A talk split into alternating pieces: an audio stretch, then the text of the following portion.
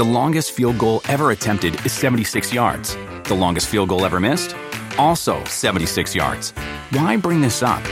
Because knowing your limits matters, both when you're kicking a field goal and when you gamble. Betting more than you're comfortable with is like trying a 70 yard field goal. It probably won't go well. So set a limit when you gamble and stick to it. Want more helpful tips like this? Go to keepitfunohio.com for games, quizzes, and lots of ways to keep your gambling from getting out of hand. Zach always kind of jokes that hey, you know, don't don't pretend like the headset goes out so you can call your own plays. But you know, on Sunday or Saturday, you know, the headset did go out, and so I had to call three or four plays on my own, and you know, all, all of them worked. So that was that was fun. You know, the game obviously would have been Orchard Park, so I texted my wife. 13 seconds left. I should have known better. I told Brandon, I said, you know, make sure you save me four tickets in your suite. Make sure it's full of beer. You know, unfortunately, it happened. You know, the Bills Mafia. Uh, I'm sick to my stomach that we lost the other night, and for people to show up at the airport three in the morning, I don't know what the temperature was, but I wanted to hug them all. Could, could you rule in or rule out potentially trading for Deshaun Watson given the sexual assault allegations? We're not. We're not trading for Deshaun Watson. There's uh, there's so many reasons why we wouldn't do that. I mean, cap wise, we couldn't afford it, but more importantly, uh, with the allegations that, that are out there right now, that's just not the.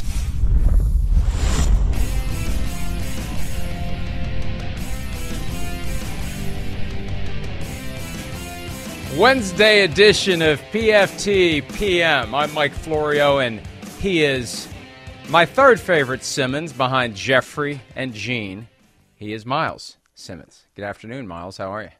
Welcome I'll take back. that. Uh, you know, thank you. I, I, I, honestly would think that I would be your fourth favorite behind my mom too. So, you know, after all that discussion, so that's probably I'll take third.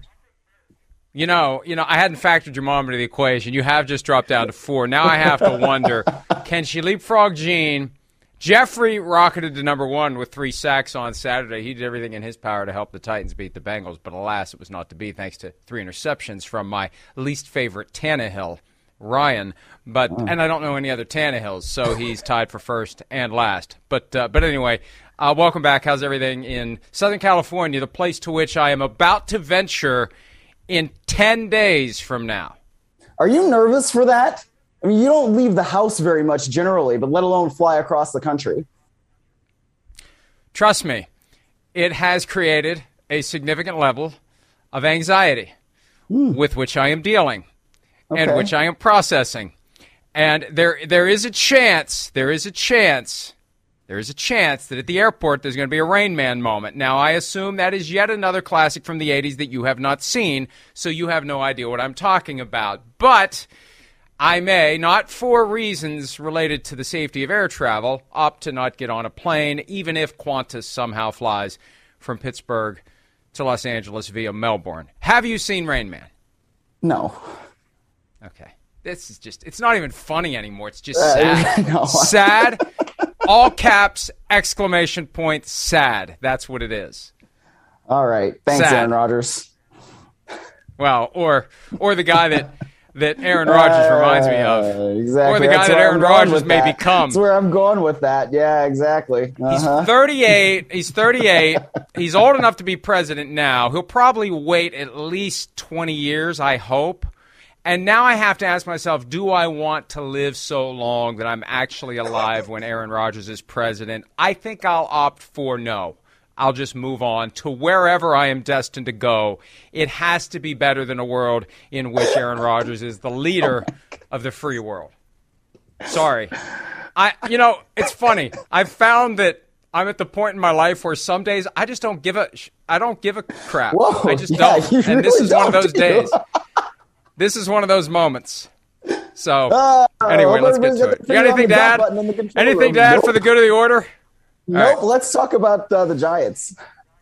Next Wednesday and this Friday and every day after that, Myles Simmons will be hosting PFTPM with someone because this may be it for me because we're just getting started. I got 56 minutes to completely screw everything up. Anyway, Woo. John Mara, you saw him at the very end, if you can even remember what was going on a few minutes ago, talking about the Giants not trading for Deshaun Watson. Now, first of all, first of all, somebody was trying to create this notion of Brian Flores and Deshaun Watson with the Giants, and I remember we may have texted about it on the PFT chain. Like, no, no, no. I just the spider sense was telling me we're not, we're not pushing whatever whoever it was was trying to sell. No, no, because that stuff ends up sticking to us. We have to do at least a minimum level of BS detection, and we did, and we said no, we're not going there. And it's clear the Giants aren't going there now. Now, the salary cap excuse. I'm so sick of the salary cap excuse. Right, that is yeah. just a way for teams to hide behind. We don't want to do it for some other reason because you can make it work. Especially Deshaun Watson's contract. It's a bargain. Four years, 136 million. That's a bargain. Yeah, he's got a 35 million dollar salary this year. You convert it to a signing bonus. You can make it work. The salary cap is BS. It's because of the PR problem they would have. Because remember with the Josh Brown incident a few years ago and the body blows John Mara personally took for that one. They don't want to go down that path again. Not in New York. We've talked about it before on one of the shows. Can you imagine the back pages of the tabloids if they would trade for Deshaun Watson? Well, yeah, and that's kind of why I almost liked a little bit of what John Mara had to say about that, you know, because it, it was really not just the whole thing of oh well it's not going to fit under the salary cap. But then he even then said yeah with all of those accusations against him that's not something that we're going to pursue. So i don't think the salary cap thing is the only thing that would prevent them from going after deshaun watson. And it was good to hear him explicitly say that as opposed to just oh well you know the salary cap bah, bah, bah, bah, and then we also heard him basically give a pretty good endorsement to daniel jones and that also seems to be why they would not want to go after Deshaun Watson.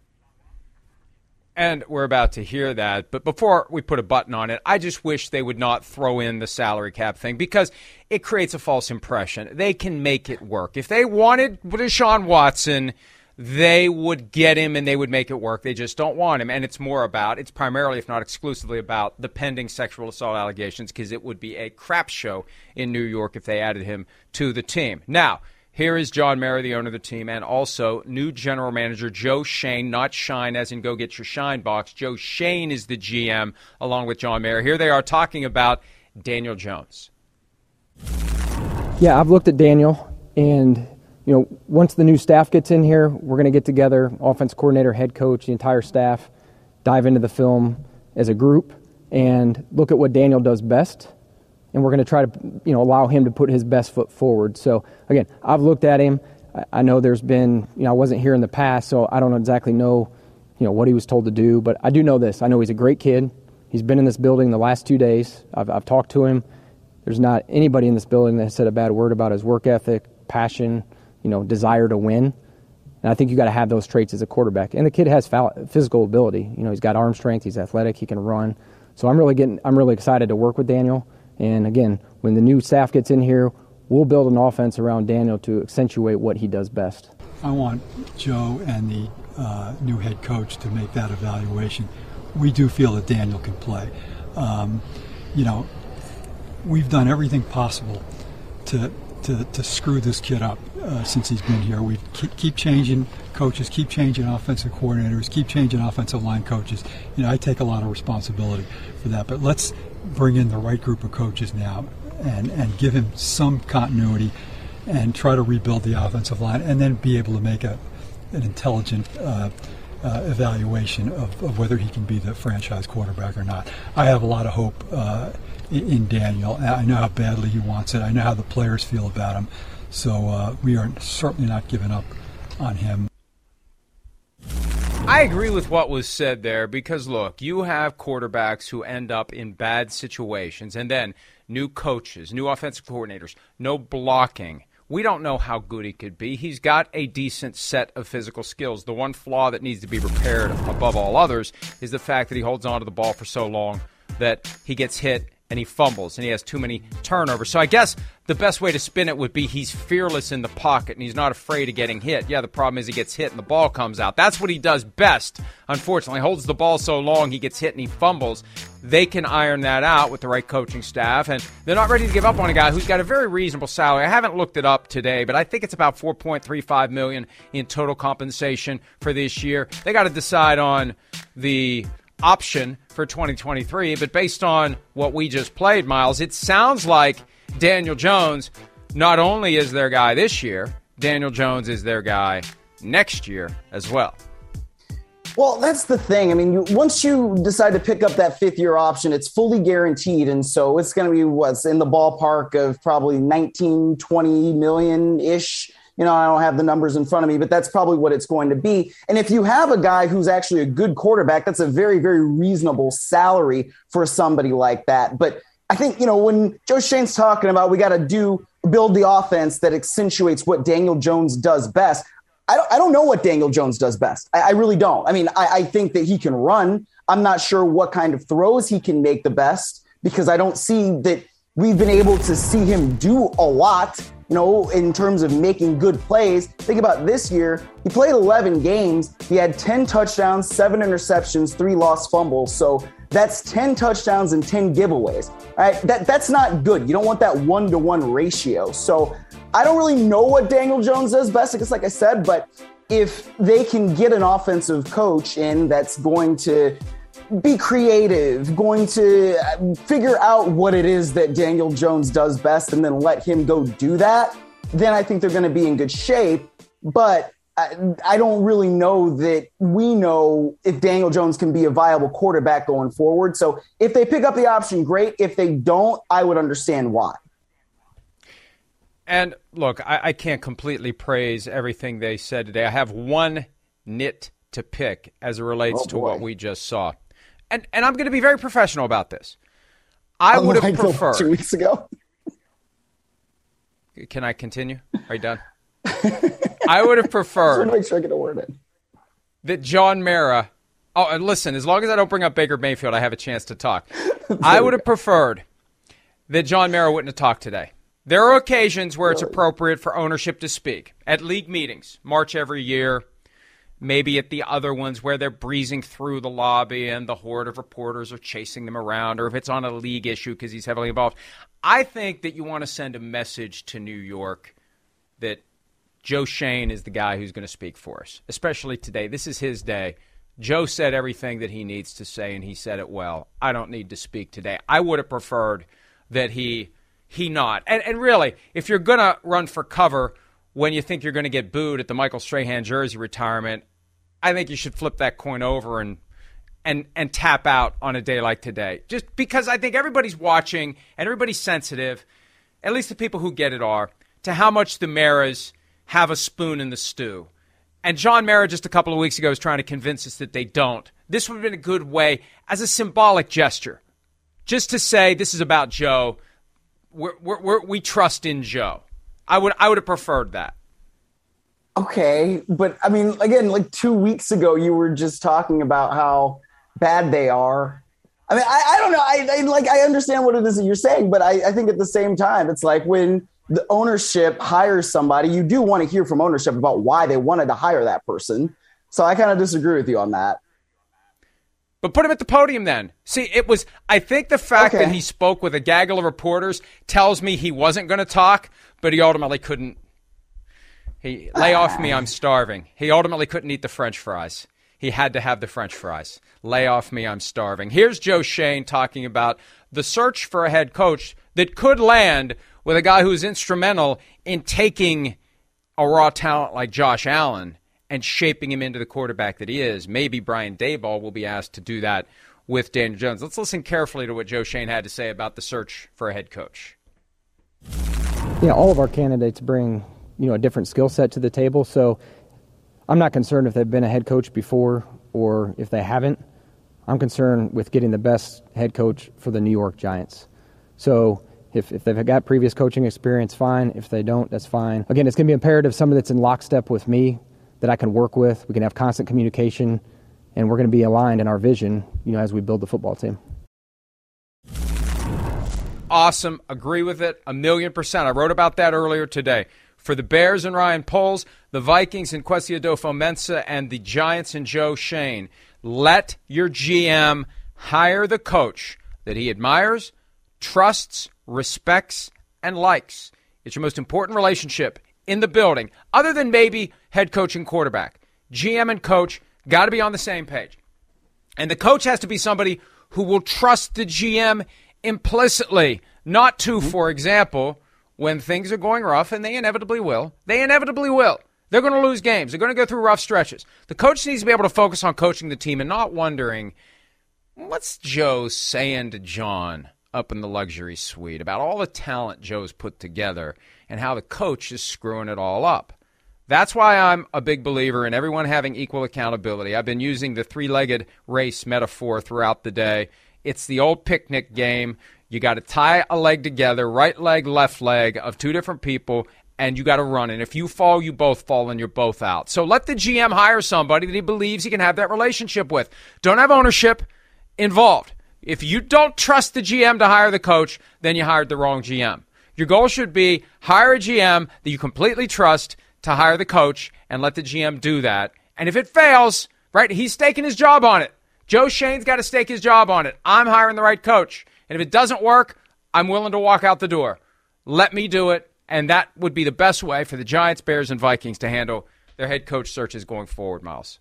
Well, right. I mean, he used the term lockstep, which I think is basically the same thing that you're saying with the three legged race, right? Everybody has to be going in the same direction. And you also have to speak the same language and you have to be able to understand what it is that a coach wants at each position so that you can then go tell the scouts, hey, this is exactly what we're looking for. And then that's how programs get built, right? That's how teams get successful guys that come in the fifth round, sixth round, seventh round of the draft, undrafted free agents, because they have a specific set of skills that the team is looking for. And then the team brings that guy in, and then that guy flourishes there. So when you don't have guys who are on that same page and you don't have guys that are aren't that aren't in lockstep, you have guys that aren't in lockstep. Easy for me to say.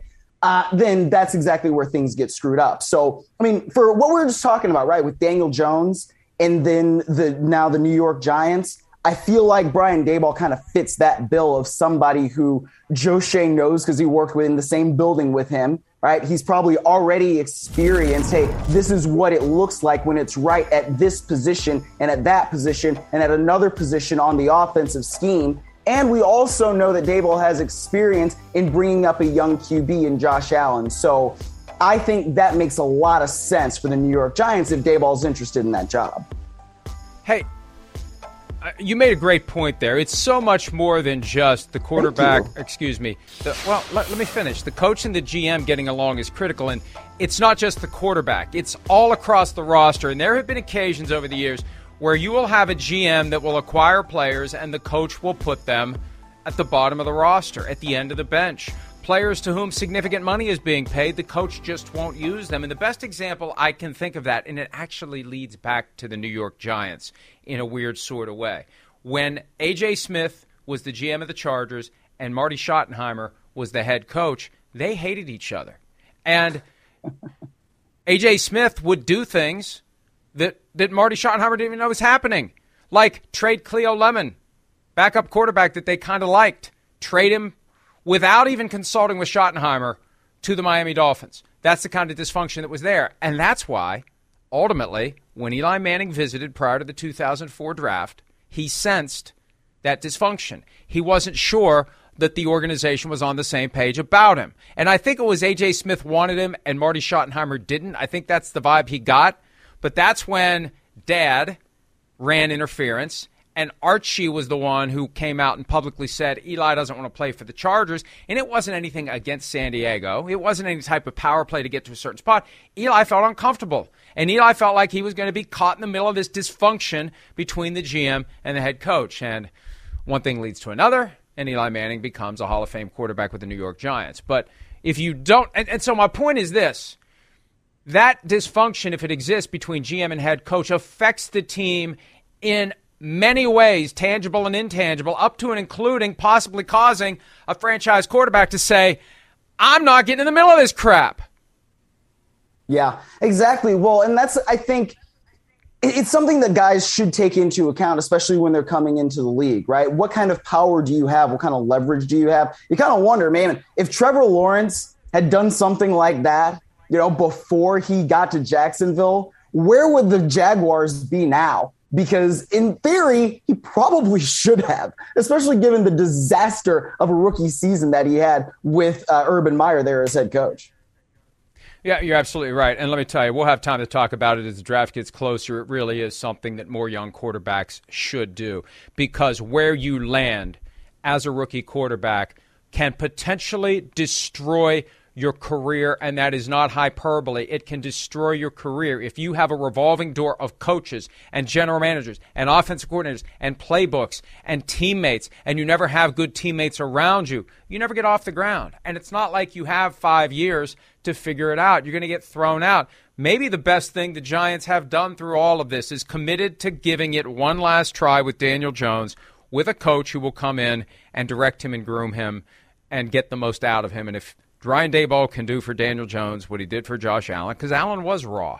We didn't know that mm-hmm. Allen could do all the things he does. Allen has been beyond all expectations. Jones has been below all expectations, and they have a chance to make it happen. In Minnesota, they have a quarterback. I don't know how much longer he's going to be there because new GM Kwesi Adofo-Mensah, hired today, will be bringing with him a very analytics driven approach to the situation. And if we want to go dollar for dollar value, and I don't know. Maybe there's another quarterback out there that would be better than Kirk Cousins, but that's down the road because, like Joe Schoen, Kwesi Adofo-Mensah has to hire a head coach, and we don't know who they're going to hire. But same advice for the Vikings that I have for the Giants and the Bears: let your GM hire the coach he trusts, admires, respects, and likes, and get everything. Especially in Minnesota, where the owners aren't in the building. Even more important that you don't have dysfunction there, Myles.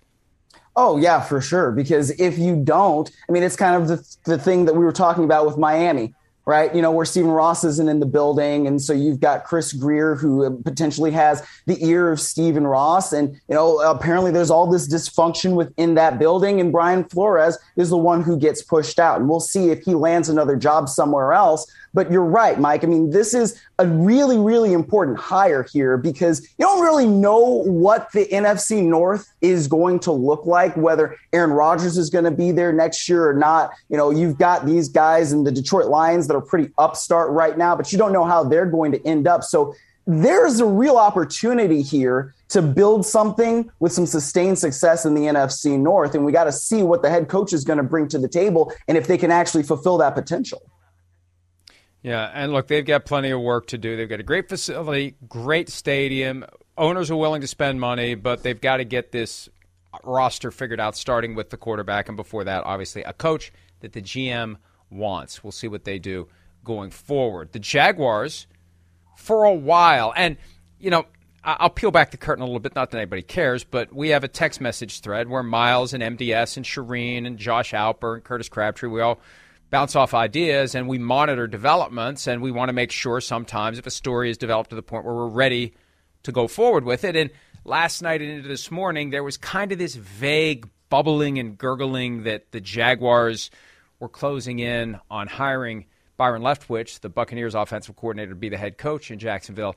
And when it was on Rick Stroud of the Tampa Bay Times reported that Leftwich and the Jaguars are trying to finalize a contract, that's when we said, okay, hey, Rick's been Rick's been dead on balls accurate with big stories lately. We're not going to doubt Rick Stroud. So that report came out earlier today, and then and then came Schefty with what I believe. And I don't listen. I'm in one of those I don't care moods. Not that it would stop me from saying it any other day. I think somebody you from really the Jaguars are. asked Schefty to put out the idea that, oh, we're not closing in on anything. We're not finalizing anything. We still have two candidates. We haven't chosen anyone. All as part of a leverage play to help get the deal done with Byron Leftwich the way that the Jaguars want to get it done. And MDS made a great point. Was it MDS? I think it was MDS. Yes. If it was Leftwich's agent that was the one trying to get Schefty to do the favor, the tweet would have been The Jaguars are among multiple teams interested in Byron Leftwich, but he is not close to signing with any of them. It's the different perspective. It's the same idea. Can you please put out something that helps us? Jaguars wanted Schefty to put out the thing that helps them. That, hey, we'll, we'll walk out of this dealership right now and not buy the car. And I look at it this way it's another sign of a dysfunctional team. Because if you think you've got the right coach, don't pinch pennies. Don't play games. Give him a fair contract. Get him in the building. Get it done. You have too much money, Shad Khan and Mega Yacht. You can afford it. Money is falling from the skies for the oligarchs. God forbid you have to pay a coach fair value for somebody who's going to come in and bust his ass around the clock all day long, all year long to help your team win. Don't play games. Don't dick around. Oops, with your coach. Get it done. Get it done. Sorry. Why are you addressing the mega yacht like that? What did the mega yacht do to you? Well, the mega yacht is the sign. If if you have a mega, and trust me, I am not one of these eat the rich people. I am not one of these tax the rich people. I don't like the idea of a lifetime of financial success being penalized any more than it is as you're making it. I think once you have it, you should be able to do whatever the hell you want with it. You shouldn't have to tax just because you have a lot of it. You tax it as you build it and build it and build it. But anyone that can pay $250 million for a boat has no business pinching pennies when the time comes to pay an employee fair value because you bought a big ass boat that you're on like three times a year just because you didn't know what else to do with your money. So don't don't resist. Don't play games with your key employees, or any of your employees, but not your key employees. Don't play games. Treat them fairly. And and you know what? If this all blows up and Byron Leftwich says, I, I don't want to be part of this, you get what you deserve, Myles.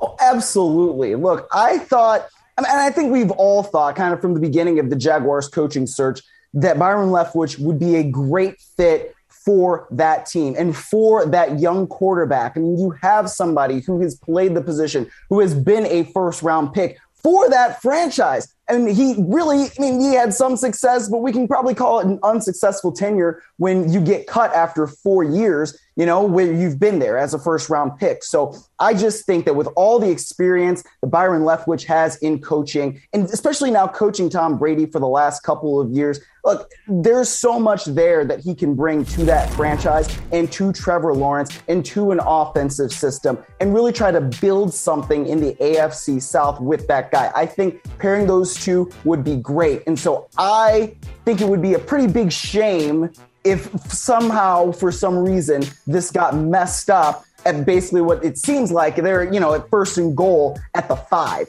right? Punch the darn thing into the end zone, get it done, and get things started because this franchise needs to be set on a much, much, much better course after the disaster of Urban Meyer last year.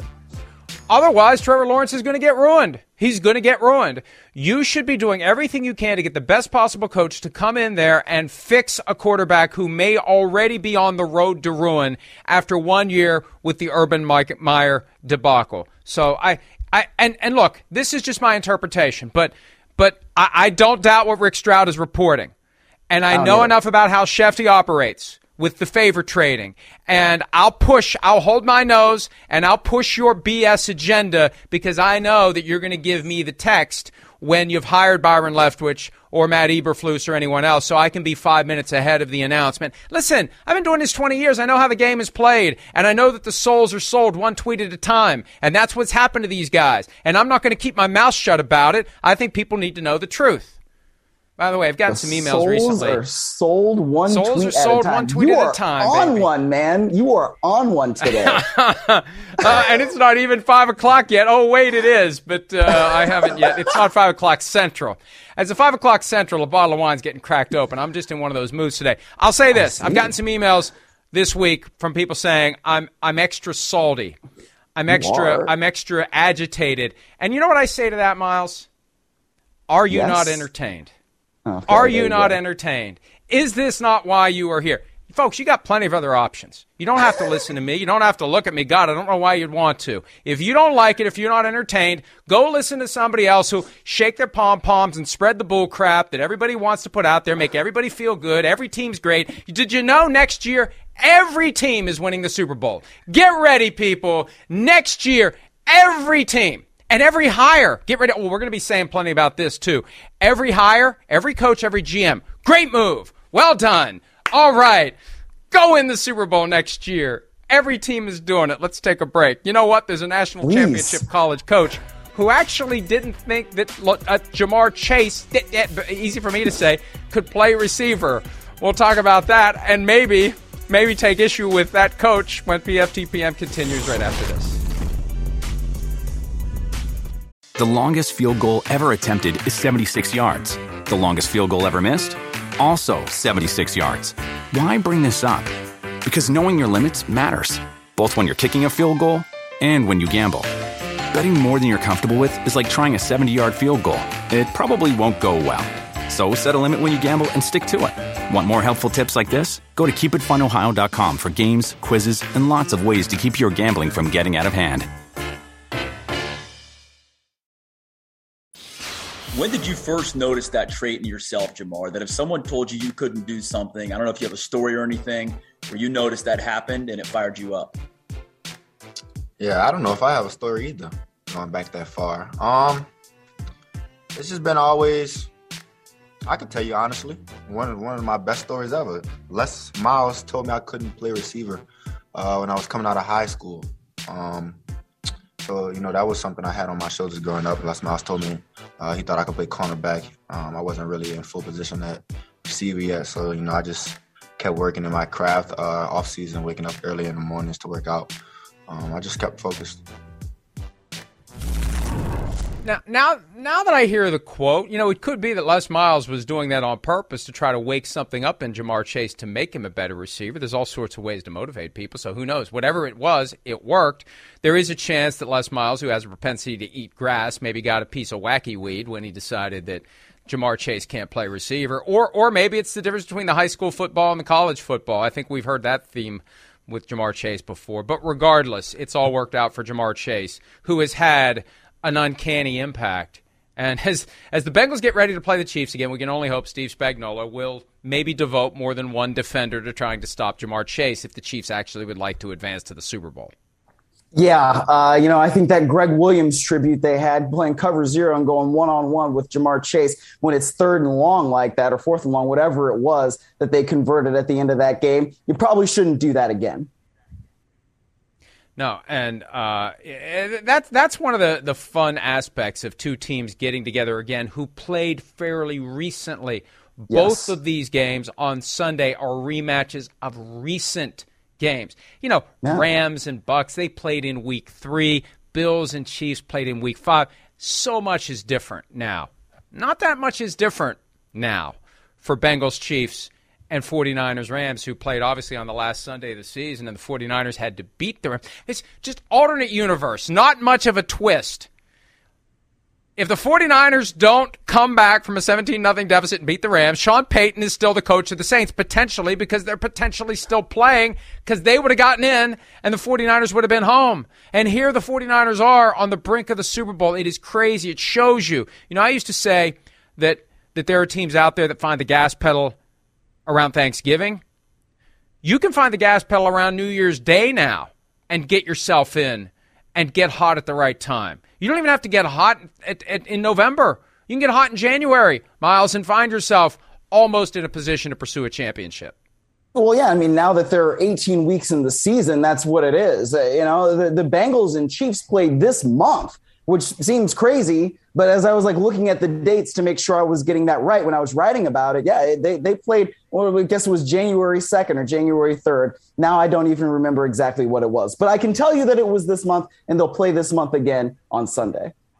January 2, because January Thank 1 you. was on a Saturday. So January 2. I am there we go. at math or when the math is very simple. And it's not really math, it's just calendar just Looking at a All calendar, right. you could have a calendar in front of you. I just don't. I do.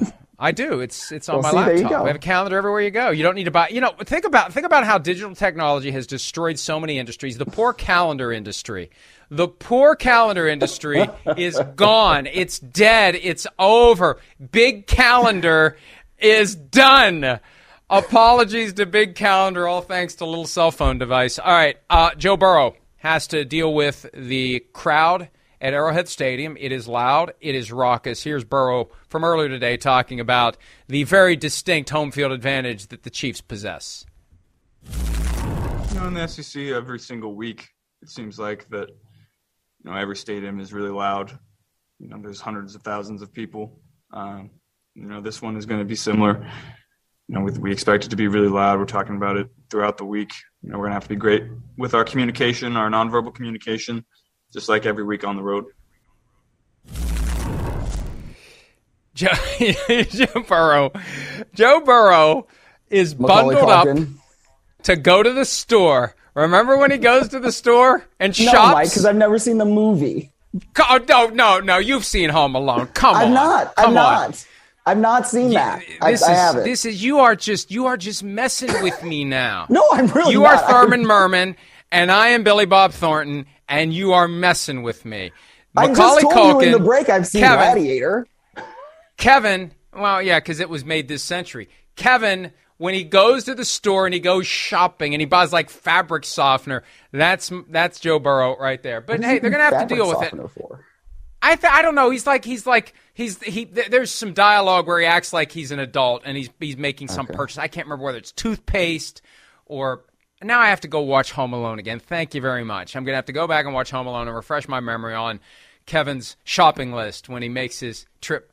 Matt Casey says it's not worth it, so I won't. Matt Matt Casey, I- I'll make sure I introduce his sons to Home Alone, so he has to watch it on an infinite loop in a few years, because that's ultimately what happens when kids discover it. Keep the change, you filthy animal. Anyway, the Bengals heading to uh, to Kansas City. Hey, I, I'm not gonna. I, I we do our picks podcast tomorrow. I, I everybody's gonna pick the Chiefs when it's time to make your pick. Because I, I went with my gut feeling a couple weeks ago and it blew up in my face. You know, the Steelers were able to deliver a few lucky punches early to the Chiefs. And then what happens? The Chiefs mash on the gas and score 40 points. I mean, that's the thing. You can't just rely on catching them flat footed once. You got to catch them flat footed once, and then again, and then again, and then again. And even then, you still have to worry about the Chiefs finding a way off the mat to come back and kick your ass. So I don't, I, I'm sorry. This isn't an anti Bengals thing. I don't think anybody's going in to Arrowhead Stadium this weekend and beating the Chiefs with a Super Bowl berth on the line, Miles. I don't really either. And, you know, I go back to that 2019 playoff run that they had where they just kept getting down against teams. You know, they were down 24 to nothing to the Houston Texans. And look at where the Houston Texans are two years later. And look at where the Kansas City Chiefs are two years later. And that was just in the divisional round. And then, you know, they came back and they ended up winning that game, what, 51 to 31? Can't remember whatever it was. They ran out of fireworks. That's the kind of thing that they do at that stadium with that crowd in their at their backs. Now, I, I was at both of those playoff games in 2019, just in the crowd, and it was freaking awesome. It's one of the best fan experiences that you can ever have.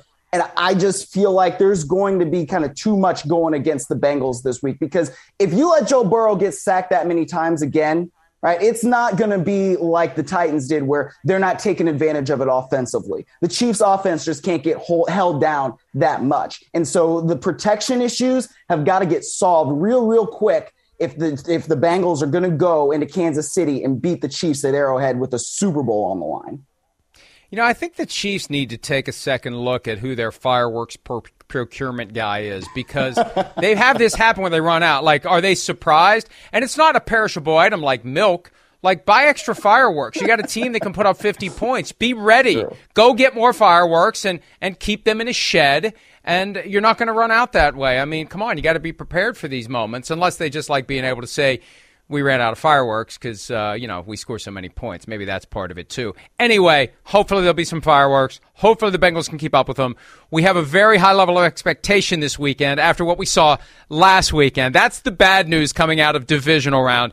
Everybody is going to be primed for a couple of great games on Sunday in the NFC Championship. Here's Kyle Shanahan, the coach of the 49ers, who is 6 0 against the Rams over the last three years, talking about the defensive lines that will be competing on Sunday to try to get to the respective quarterbacks. Um, I mean, I think we've done a real good job with it, uh, you know, and I think we've gotten stronger as the year's gone. And um, we did a hell of a job versus them last game, um, which was huge for us, especially in that second half.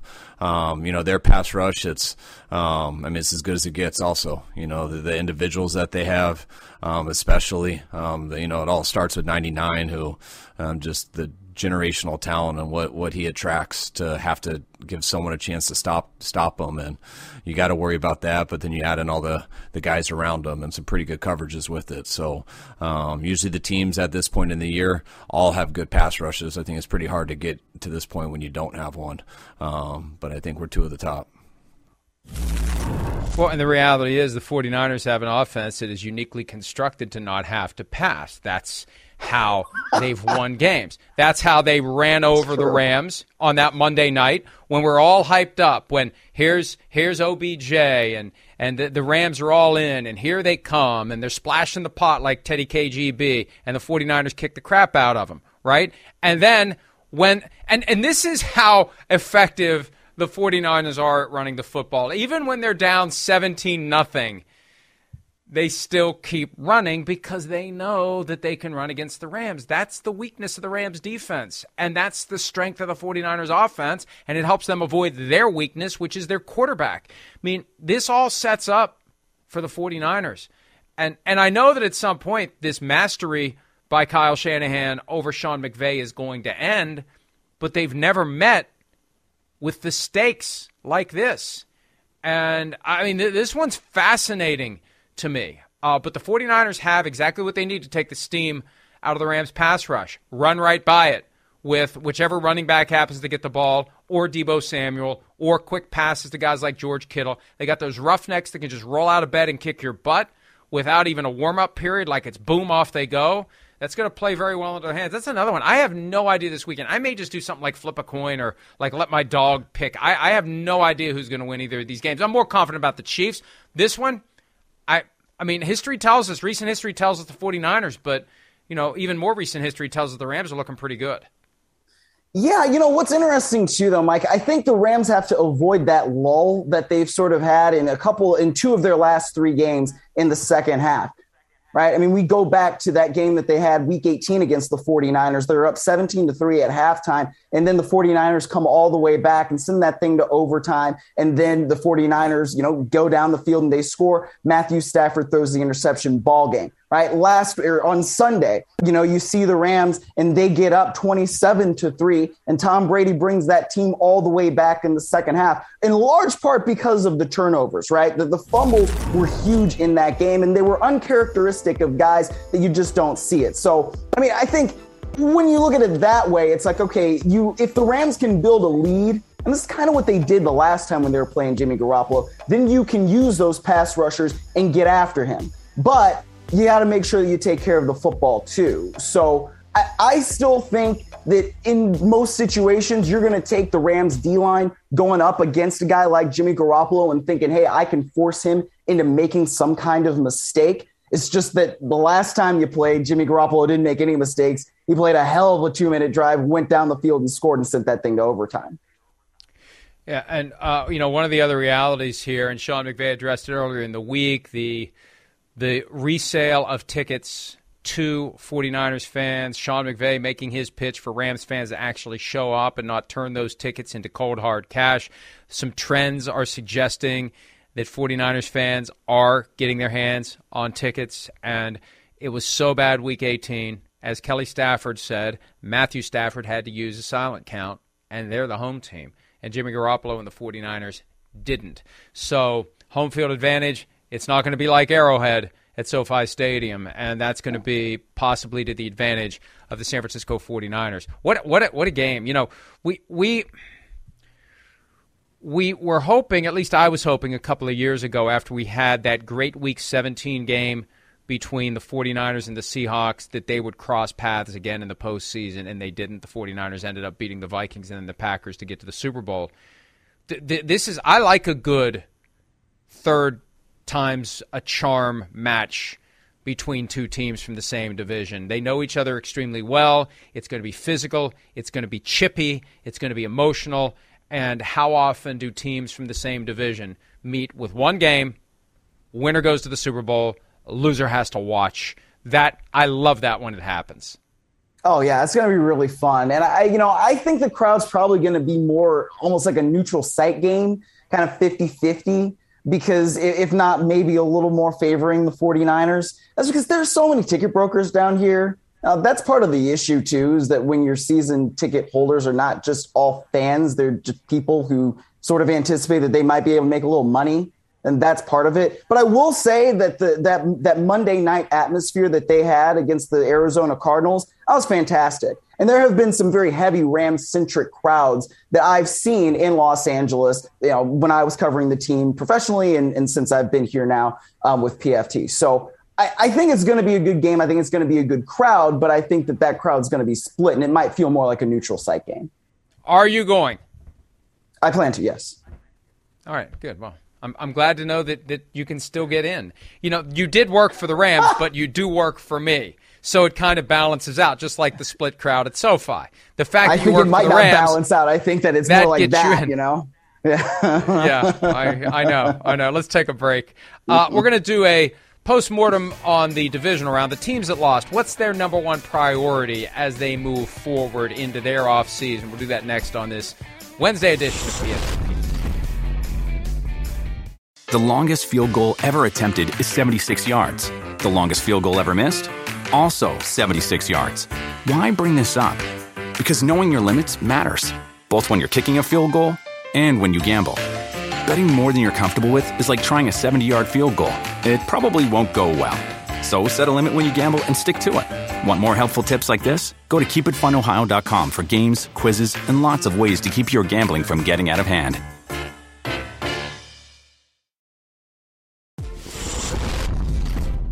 Brandon Beane, the Bills GM, spoke to reporters and said their off- offense got the better of our defense the other night. They do that to a lot of teams. The quarterback is outstanding. Tyreek Hill is a unique guy. If you guys see a guy like Tyreek Hill out there, let me know. I'd love to have him. I, I said during the break, there are some in the league that would not even say that because it's just a little too close to the tampering line. But you know what, Brandon? You got Gabriel Davis, who was kind of Randy Moss and Terrell Owens rolled up into the same guy. I don't know if it was just a weird night for him, like it is a weird day for me today.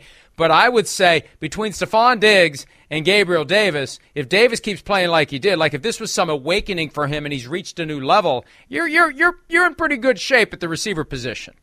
Yeah, I, I would agree with you, Mike. I think that they're going to be okay.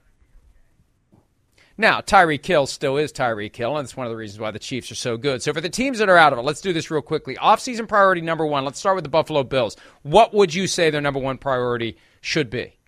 It's got to be just to get over this loss because right now it's clearly still affecting them a lot. I mean, you got Brandon Beane talking about today how he's sick to his stomach, how he wanted to give Bills fans a hug. And I watched that game with the Bills fan, and I can tell you, he could have used a hug after that game. But you have to be able to get over it and push yourself into next year. Forget about it. Hey, you know what I would do, frankly, if I'm Sean McDermott? I don't know if he knows Sean Payton, but I'd, I'd want to talk to Sean Payton about how did you guys come back from what happened in 2017 and get to the NFC Championship the next year? How did you come back from what happened in 2018 in the NFC Championship and put a playoff team together? How did you keep coming back from these gut punch losses in the postseason? Because that's going to be job number one. And regular season, they need to play well enough so next year, when they play the Chiefs, it happens in Buffalo, not in Kansas City. I say they got to be, their, number one priority is get a good replacement for Brian Daboll. You don't want to blow the momentum that you've started to build offensively if you take a step back when Daboll becomes, if he becomes a head coach somewhere. I think it'll be with the Giants. Titans number one priority. You got to find a good number two option at receiver, and it could be a tight end, but it's clearly not Julio Jones. I mean, I don't know if he's washed or if it's just the injuries or what have you. Only one game over 100 yards this season, career low 434 yards with one touchdown, 10 games. In five games in 2013, he had 41 catches for 580 yards. They got to do something better there. I remember last June having the feeling that Mike Vrabel was not on board with the Julio Jones thing. It was Jon Robinson who was mm-hmm. front and center talking to reporters, and Vrabel never did. And if Vrabel had misgivings, they were vindicated. I think they got to find a way to keep D'Onta Foreman because that guy's good, and Derrick Henry didn't have the burst on Sunday. Foreman did. You got to keep Foreman around because you never know when Derrick Henry's going to go off the cliff like a former Titans running back Eddie George once did for no reason at all. It wasn't some chronic injury, ACL, or anything like that. It was just his body ran out of the number of hits it could take, and he no longer was the guy that he once was. Uh, Packers' number one priority, other than the obvious, they may need a new quarterback.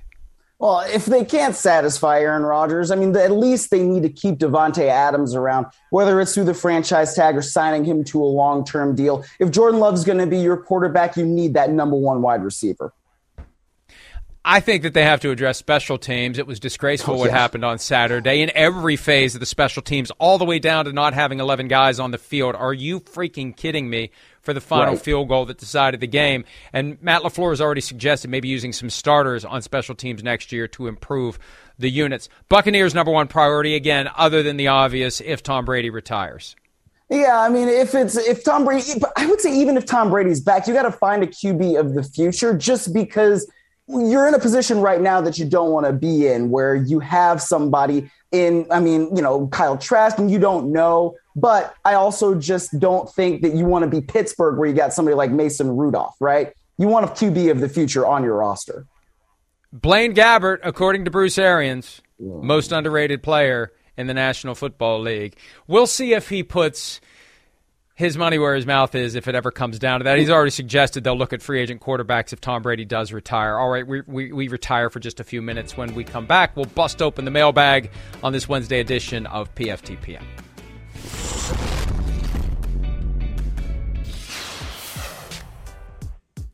They both did the same thing today. Here's the GM, first day for work. I want to see what cars these are. I'm always curious what someone drives. Oh, I know what I they are. Tell what cars they are. What are they? Oh, tell me, Miles. Joe Joe Schoen's in a Jeep Wrangler, and then I got Ryan Poles in a new S500 uh, Mercedes. So, do you think Joe Schoen rented a Jeep Wrangler? I mean, I, I think because look, I think that's Joe Schoen's car. I don't think that's Ryan Poles' car yet. I think that they gave yeah. him that car because yeah. Ryan Poles well, just got way. there, and Joe Schoen can't is coming money. from New York where he can just drive. No, you can't. No, it's fun. I love it. Even if they, even if being an assistant GM or a VP of player personnel doesn't play well, pay well, being a general manager definitely does. All right, mailbag time. Neil watches PFT. Which of the teams without head coaches is the most desirable landing spot, and which is the least? Miles, I'll let you go first while I think of my answer. Mm, I would say, ah, boy, Chicago might be the most desirable. Just because you know you're also incoming with the GM. Um, New York is maybe up there. Just like I said, when you've got the GM and he's coming in with you, I think that that kind of makes things desirable. Desirable because it means you're probably going to be more in lockstep with what you're doing. Um, the least right now, Houston. That seems pretty obvious you know, just based on all the turmoil that's been there. Raiders also seems like a pretty decent job, uh, depending on what they do at quarterback. But yeah, I, I like the Bears because, you know, you have Justin Fields, and that seems like a fun guy to be able to coach up. I'm intrigued by the Broncos, given the fact that even though they're going to be getting a new owner, it's a great fan base and they have a good foundation in place on the roster. And if you can lure a good veteran quarterback or maybe a great veteran quarterback, maybe Aaron Rodgers to Denver, you could contend for a championship. But you got to deal with Justin Herbert and Patrick Mahomes and whatever the Raiders do. Hey, these are not inherently desirable because they're open for a reason. Right. Everybody got fired except Sean Payton, and he quit, I think, in part because he knows a year from now he may be fired the way this thing is going in New Orleans, and he did everything he could to hold it together this year with a roster that was disintegrating. Least desirable for me Probably based upon the reporting today and our reading of the tea leaves of the competing reports, I'd say Jacksonville because dysfunctional mm-hmm. teams do dysfunctional things. And I feel like the dysfunctional thing they're doing now is screwing around with Byron Leftwich's contract when they should just pay the guy and, and move on. All right, let's move on to this.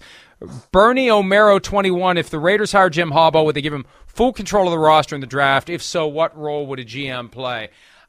Miles, I look. I think that uh, I think that if you have a good GM that would be a good partner with Jim Harbaugh, he doesn't necessarily need final say.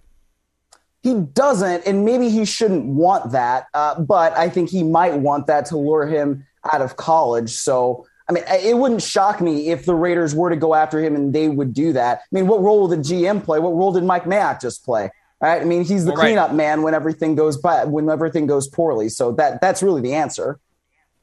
Mike B, 77X inside scoop on McDaniels to the Raiders. I'll tell you this very briefly. I heard from a couple of different people over the weekend that the Raiders are eventually going to make a run at Josh McDaniels. It hasn't happened yet. None of the teams looking for coaches have requested permission to speak to McDaniels. The Patriots are astounded by that, given what he's done with quarterbacks, most recently Mac Jones. I think at some point, I think at some point the Raiders are going to make a move, Miles. Well, they might be waiting to get their GM in place first, and then they'll do that. But I mean, who knows? If they do it, it wouldn't shock me either.